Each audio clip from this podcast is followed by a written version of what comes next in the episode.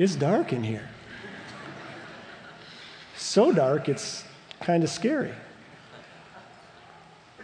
I know some of you right now might be a little afraid. Darkness does that. I'm a little scared, and I knew it was coming. I remember uh, when I was younger, and I'm not talking like about five years ago, I'm talking about a lot younger. There were times when I was afraid of the dark. I remember my, my parents, one of them, tucking me in at night, and this happened a number of times, but tucking me in at night and going into my room, and they left and turned off the lights, and I'm laying there in the dark, no lights, and I just know that there's someone or something in my room with me. Yeah, you know what I'm talking about, don't you? You know that there's something under your bed. There's some monster under there waiting to get you. But you're too afraid to even move to turn on the lights. Darkness is scary. There's a lot of unknowns that come with the darkness. I remember one time when I was younger, my family, we went on a trip and we went to Mammoth Cave in Kentucky. Yeah. And we go on this tour, and the guide takes you down deep into the cave. And when you get down, it has to be near the bottom, I think, but when you get down into the cave, he thinks he's funny and he turns off the lights. And I remember our guide said something to the effect of, If I left you right now, you would never find your way out of this cave. He's like, feel the darkness, listen to the darkness. I don't know that I was ever more petrified in my life. You could not see your hand in front of your face, it was so dark. Darkness is scary. But darkness isn't all, all isn't just scary, darkness is confusing as well.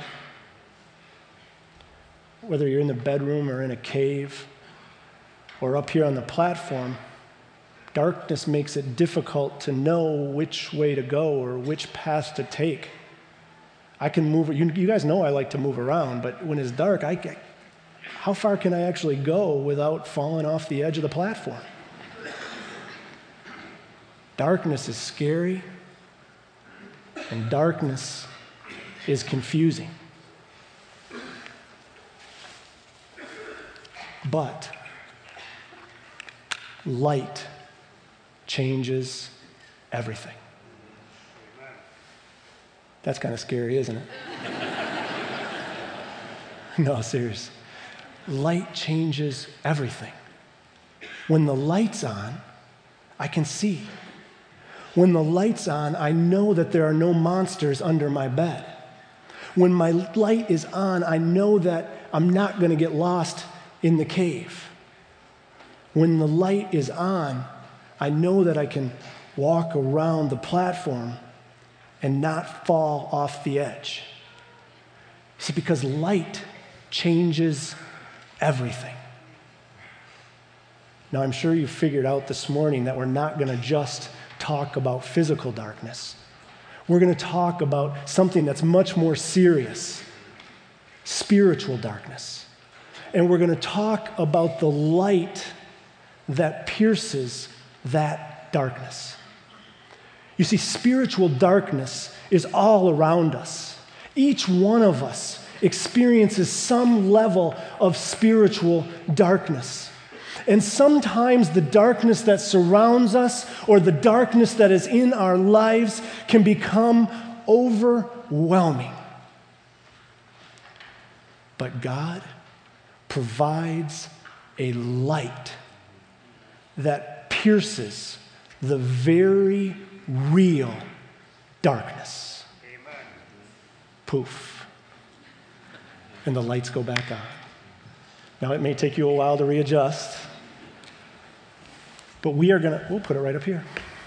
We are going to spend our time this morning in a portion of Psalm 119.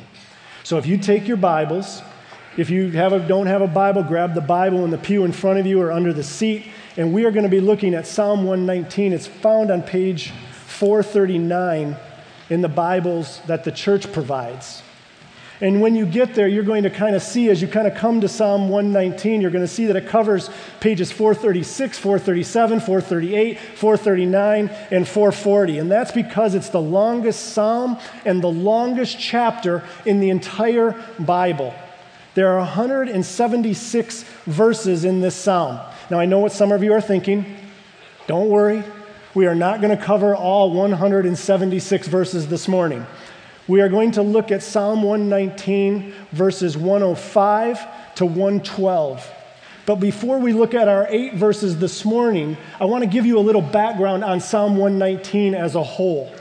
Psalm 119 is an acrostic or an alphabetic psalm. It has 22 stanzas, one stanza for each letter of the Hebrew alphabet. And each stanza each of the 22 stanzas contains eight verses. And each verse of each stanza starts with a Hebrew, a letter of a Hebrew alphabet in continuous order. So, for example, the first eight verses of Psalm 119 start with the Hebrew letter that kind of corresponds with our letter A.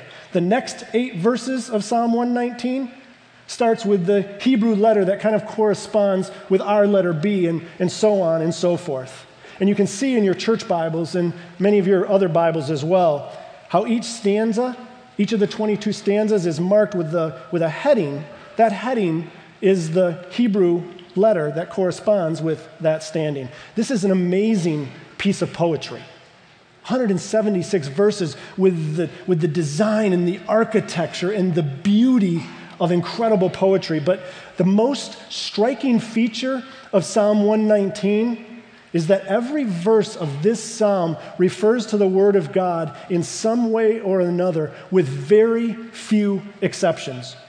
Most commentators agree that 171 out of the 176 verses in the psalm refer in some way or another to the precepts, laws, ordinances, decrees, rulings, the Word of God. This psalm cries out, out regarding the importance and the priority that Scripture should play in each one of our lives. It speaks to the importance, the authority, the priority that the Bible should play in our lives. And Scripture is never more important than we fi- when we find ourselves surrounded by darkness. And this world, is full of darkness. So it's essential to have the source of light. So let's look at verse 105 to 112. This is stanza 14. Verse 105, we begin Your word is a lamp to my feet and a light for my path. I have taken an oath and confirmed it that I will follow your righteous laws. I have suffered much Preserve my life, O Lord, according to your word. Accept, O Lord, the willing praise of my mouth and teach me your laws. Though I constantly take my life in my hands, I will not forget your law. The wicked have set a snare for me, but I have not strayed from your precepts. Your statutes are my heritage forever, they are the joy of my heart. My heart is set on keeping your decrees to the very end. Now, most of us, most of us aren't scared of the dark anymore, at least physical darkness. We're able to sleep without thinking of monsters. We're able to be in a cave without freaking out. We're able to be in a dark sanctuary for a few minutes without too much worry. But what these verses recognize is what we all already know it's that spiritual darkness, the darkness of this world is much scarier and much more confusing than physical darkness can ever be. So we need something to illuminate the darkness. We need something that lights up the darkness. And that's what we have in the Word of God. That's what this scripture is. That's what this Bible is all about. That's how the psalmist starts out in this stanza. Look at what he says Your word is a lamp to my feet and a light for my path. The Bible is the light that pierces the darkness. God's word allows us to see everything clearly, even when we're surrounded by darkness. And to drive this point home, the psalmist lists seven things. He sees seven sights that are enabled, that he's able to see because of the light of the Word of God. Now, this morning, we are going to identify these seven things from the psalm. We are going to go through these verses and we are going to see the seven things that the psalmist sees when the light of the Word of God is turned on. For many of you, some of these things are going to be a review. For some of you, some of these things are going to be new. But what I can guarantee you is this because we are all in the midst of some aspect of darkness, because darkness is at the very least in this world around us out there, and likely within some here, at least one of these things is going to resonate with you. So get out your notes and write down because we're going to go through these. And I promise you, at least one, you'll say, ah, that's why I need God's word. So, the first thing, the first thing that we're able to see when the light comes on is found in verse 105. Now, we've touched on it a little bit, we introduced it, it's a familiar verse to many. But the first thing we're able to see is God's direction for our lives. When the light of the Word of the God comes on, we are able to see God's direction for our lives. We are able to see the path that God has for us. The psalmist says, God's Word is a lamp unto my feet and a light unto my path. God's Word allows me to see the direction that He wants me to go. God's Word gives me the guidance that I need to get to where He wants me to be. God's Word provides me with the wisdom I need in order to live a life for Him. God's word illuminates the darkness. It shows us what path to take. But the problem for many of us is that we have a tendency to rely upon unreliable and sometimes even dangerous information think how much time you spend. And I say think how much time you spend because I know how much time I spend. Think how much time you spend reading the news or reading blogs on your iPads, listening to music, listening to politicians, listening to pundits, listening to all various different sources, even friends on Twitter or Facebook, listening to their opinions or what they feel about something. Think about how much time each one of us spends listening to sources that are at best unreliable and maybe even dangerous.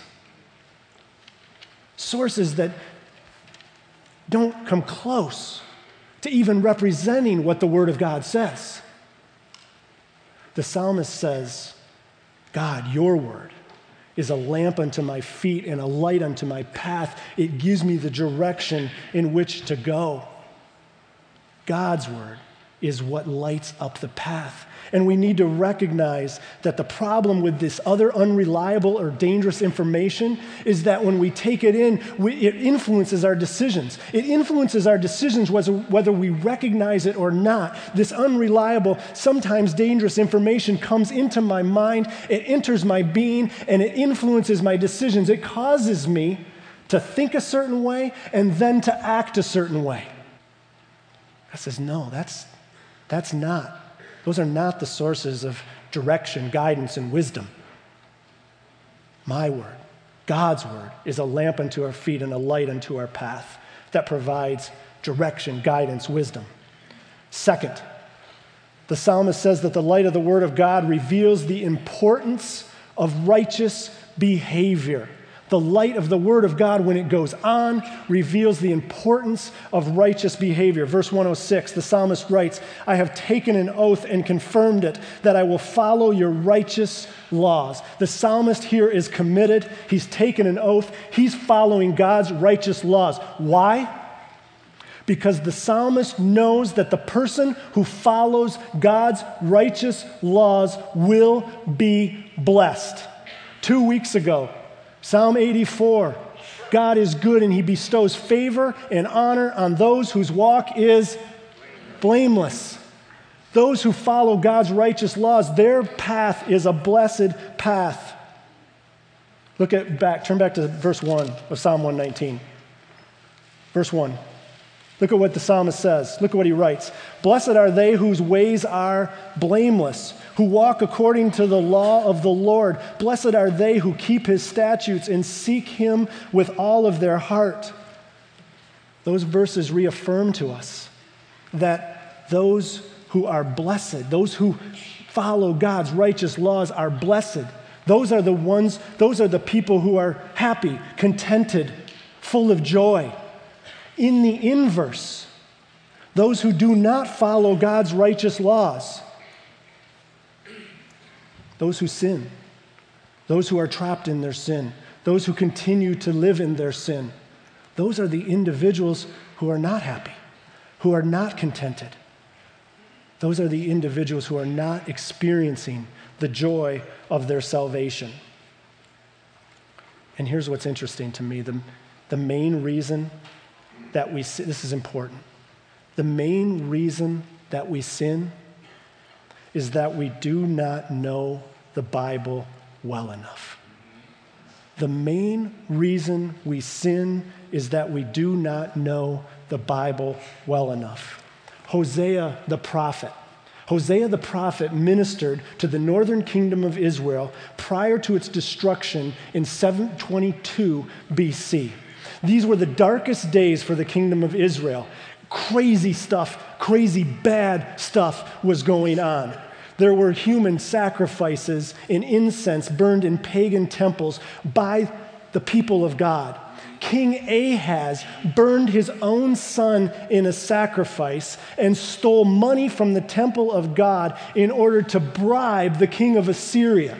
These are the darkest days, spiritual decline, sin abounding. And the prophet Hosea gives a diagnosis of what has happened. And this is what he writes. Listen to what he says My people are destroyed from what?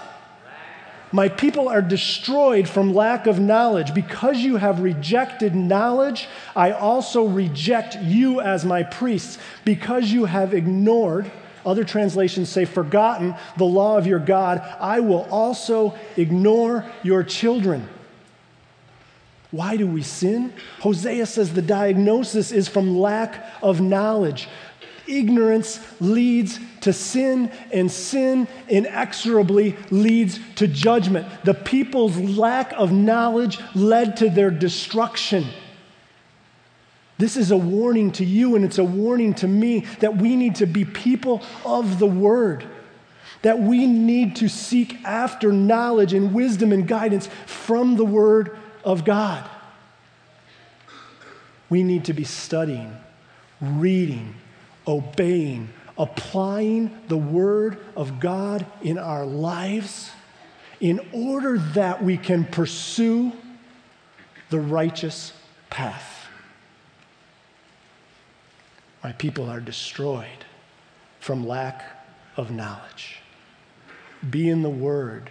The light of the Word identifies the righteous path.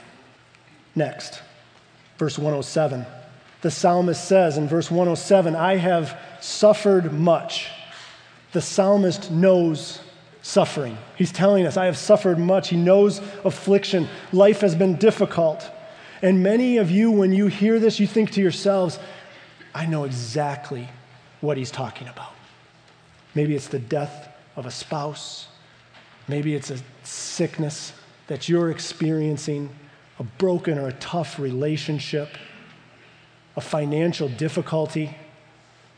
And you hear this morning, you think to yourself, I, I know what this psalmist is talking about. I know, I know what it's like to suffer. Now, the Bible can help by explaining various reasons for suffering, yet that's not what the psalmist does here.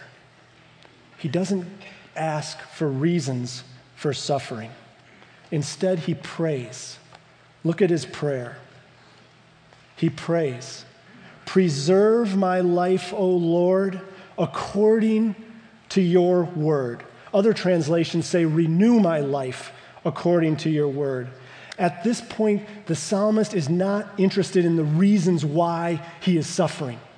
All he wants is for God to get him through the suffering that he's in. All he wants is for God to provide a way out. So when the psalmist goes to the Word of God, He's turning to the Bible, seeing, and he sees in this Word of God that God is present in his pages. And in those pages, he sees, sees the promise for preservation, he sees the promise for renewal when he turns to the Bible when he opens the Word of God and he begins reading and studying it and meditating upon it, he recognizes that God is with him and he sees that God promises to take care of him no matter what he is going through. In going to the Word of God, the psalmist is renewed in his suffering. I have a friend who a few years ago experienced a great deal of suffering. It was, it, it, it was just one thing after another. First, he had some issues with his children. Then he had a financial setback, a, a, a financial problem. And then his wife died. And as I met with him and just hung out and, and listened. I began watching in him over a period of time what was happening in his spirit.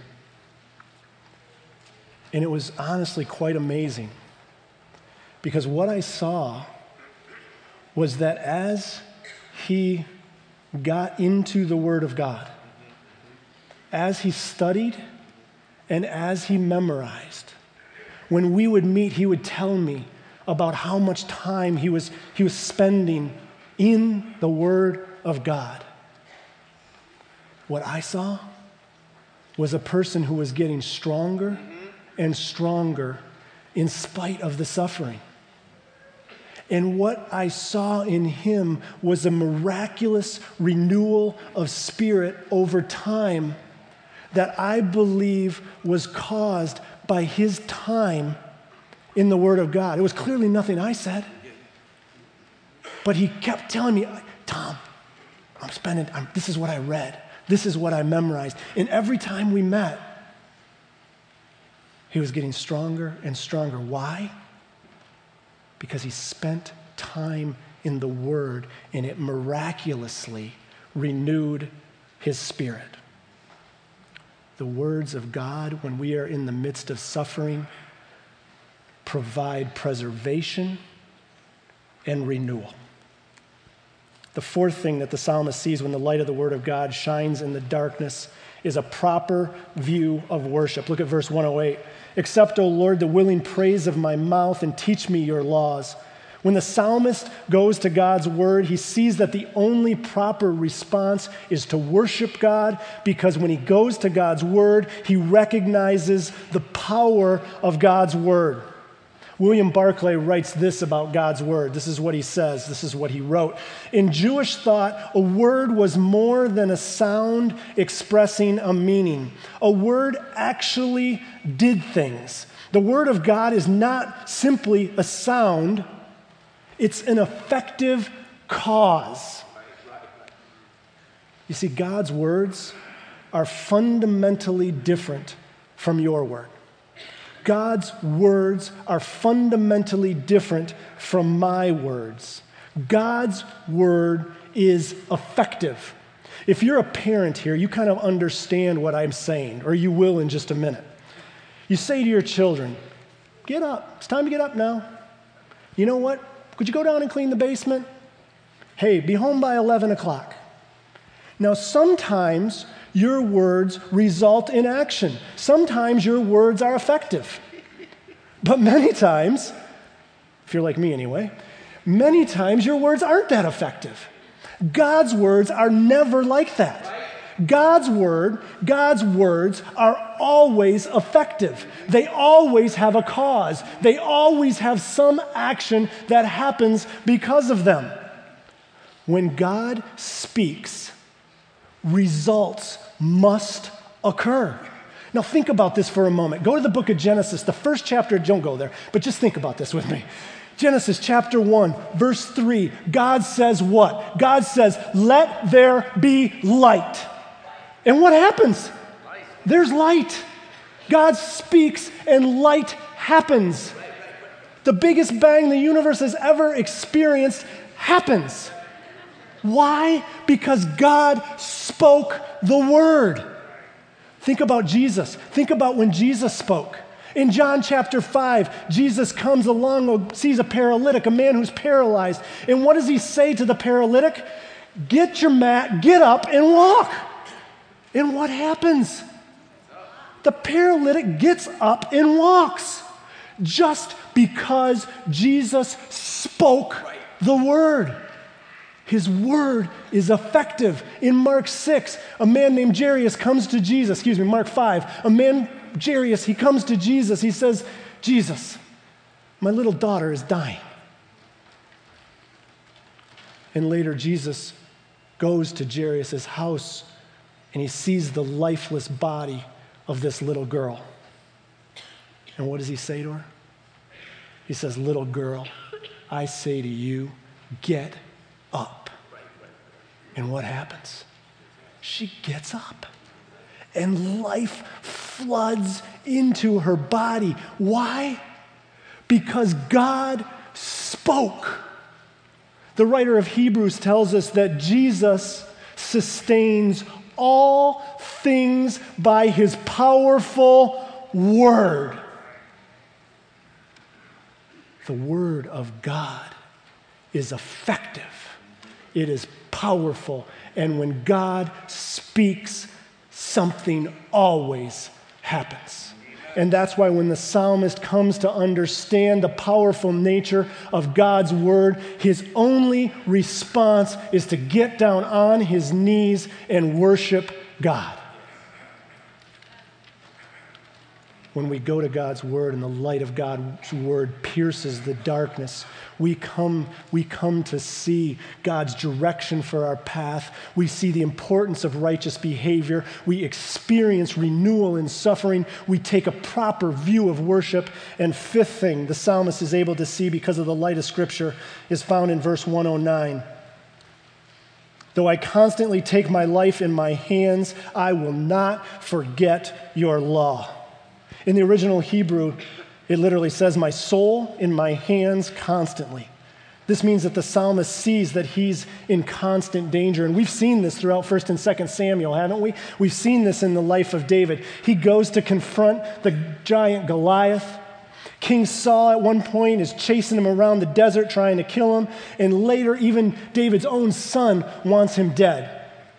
But here the psalmist isn't specifically referring to physical danger, he's talking about spiritual danger. And what the psalmist recognizes here is that spiritual danger is much more dangerous. Spiritual darkness is much more dangerous than physical darkness. It's the spiritual darkness that can truly take you down. That's why he says, look at what he writes then. He says, I will not forget your law. He recognizes the danger of abandoning God's law. I have a question for you. Do you think that we really understand the danger of abandoning God's law? Do you think we understand the danger of abandoning God's law? I'm, I'm not so sure we do. I want you to ask yourself this question how much time, how much time do I actually spend in God's Word? How much time do I actually spend studying, reading, meditating upon God's Word? How much time do you spend in God's Word? I think your answer is a partial evidence of whether you've abandoned God's word or not. And you see, the thing is, is that abandoning God's word is not without consequence. abandoning God's word leads us or leaves us right in darkness. It gives us a life without peace, without direction, without renewal. It leaves us alone in darkness. The light of God's word highlights the dangers of this life. Verse 110 is similar to verse 109. It states, The wicked have set a snare for me, but I have not strayed from your precepts. This makes it clear that the psalmist knew that he was in danger from his enemies. The wicked, the wicked people around him had set a trap for him. They were waiting to harm him. And just like the psalmist, if we are following Jesus in our lives, there are people, there are wicked people who are wanting to set traps, set snares for you and for me. Jesus himself says, People persecute me, and because they persecute me, they will end up persecuting you just, just because you follow Jesus. So the psalmist here says that he recognizes that there are people that are setting traps, and in our lives, it may be people that are trying to make you look bad in your job. It may be people that are trying to embarrass you in front of your friends because you are a follower of Jesus. But if we're going to get through this darkness, we must be strong spiritually. We must be in God's word in order to have our priorities straight, in order to recognize that it is much, much more important to please God than to please the other people around us. There's also one other wicked person that we should note that the light of the word instructs us to be aware of. Who is the greatest enemy that sets a snare for us? Satan. And when we get into the word, the light is shown upon Satan, and we recognize the darkness that he brings into our lives, and we see who he is for who he is. And we come to understand his tactics the Word of God tells us that our battle is not against flesh and blood, but is against the evil forces within the heavenly realm. The light of the Word of God shines bright on the darkness of Satan. And finally, number seven, when the light of the Word of God enters the darkness, the psalmist is able to see the true value of God's Word the psalmist is able to see the true value of God's word. Look at verse 111. Your statutes are my heritage forever, they are the joy of my heart. When I first began studying this passage, I came to verse 111 and I almost thought that it was a throwaway verse. Now, not that I thought you'd throw away the verse, but I thought it, it, just, it just doesn't seem to be as important as the verses that come before it. But after studying it, I think that it may be the most important verse in the stanza. In fact, I think it may be the most important verse in all of Psalm 119. Because it's in this verse that the psalmist recognizes what he truly has. When he speaks here of his heritage, He's speaking of what has utmost value to him. And he doesn't talk about money. He doesn't talk about lands. He doesn't talk about possessions. He doesn't even talk about family or friends. He says that the Word of God is his heritage forever. He says that it's God's Word that is the most important thing to him. All that he desires, he already possesses. This is a remarkable statement. And you know why he feels this way? He feels this way because he comes to see that God's word is actually made up of the words of God. Do you understand what I'm saying? He comes to see that God's word is actually made up of the words of God. In my hands right now, in most of your hands right now, you are holding the very words of God. And too many times, most of us who have grown up in the church, we look at this and we think that this is just a book. This is not just a book. These are the very words of God.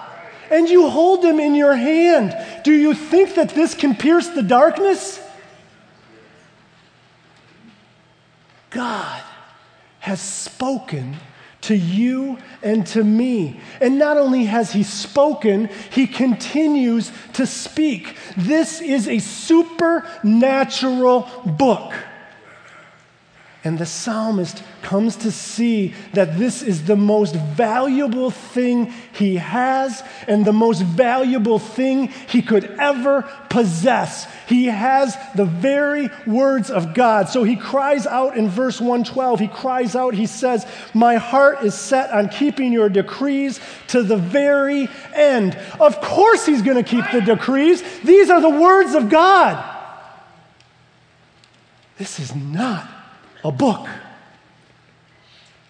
You and I hold the words of God in our hands.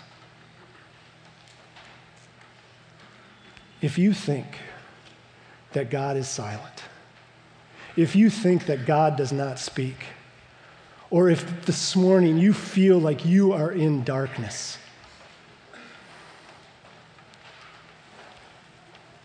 you hold the very words of God. He is speaking to you.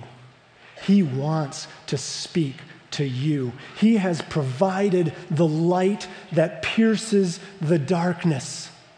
But the thing is is you just can't hold the book. You have to open it up you have to read it. You have to study it. You have to meditate on it. You have to flick on the light switch so that you can see God's direction for your life, the importance of righteous behavior, so that you can experience renewal in suffering, so that you can have a proper view of worship so that you will see and understand the dangers around you and know that there are enemies out there to get you. And most importantly, when you open the Word of God and get into it, you will come to know that these are the very words of God that you hold in your hand. Turn on the light. Let's pray. Our gracious Heavenly Father, you are so good to us. For you are not a God who leaves us in darkness. You are a God who provides the light that pierces the darkness. Lord, help us to not take this book for granted. Help us to recognize that it is a supernatural book that is made up of your very words. Lord, I pray that each one of us in this room this morning would be a people of the book.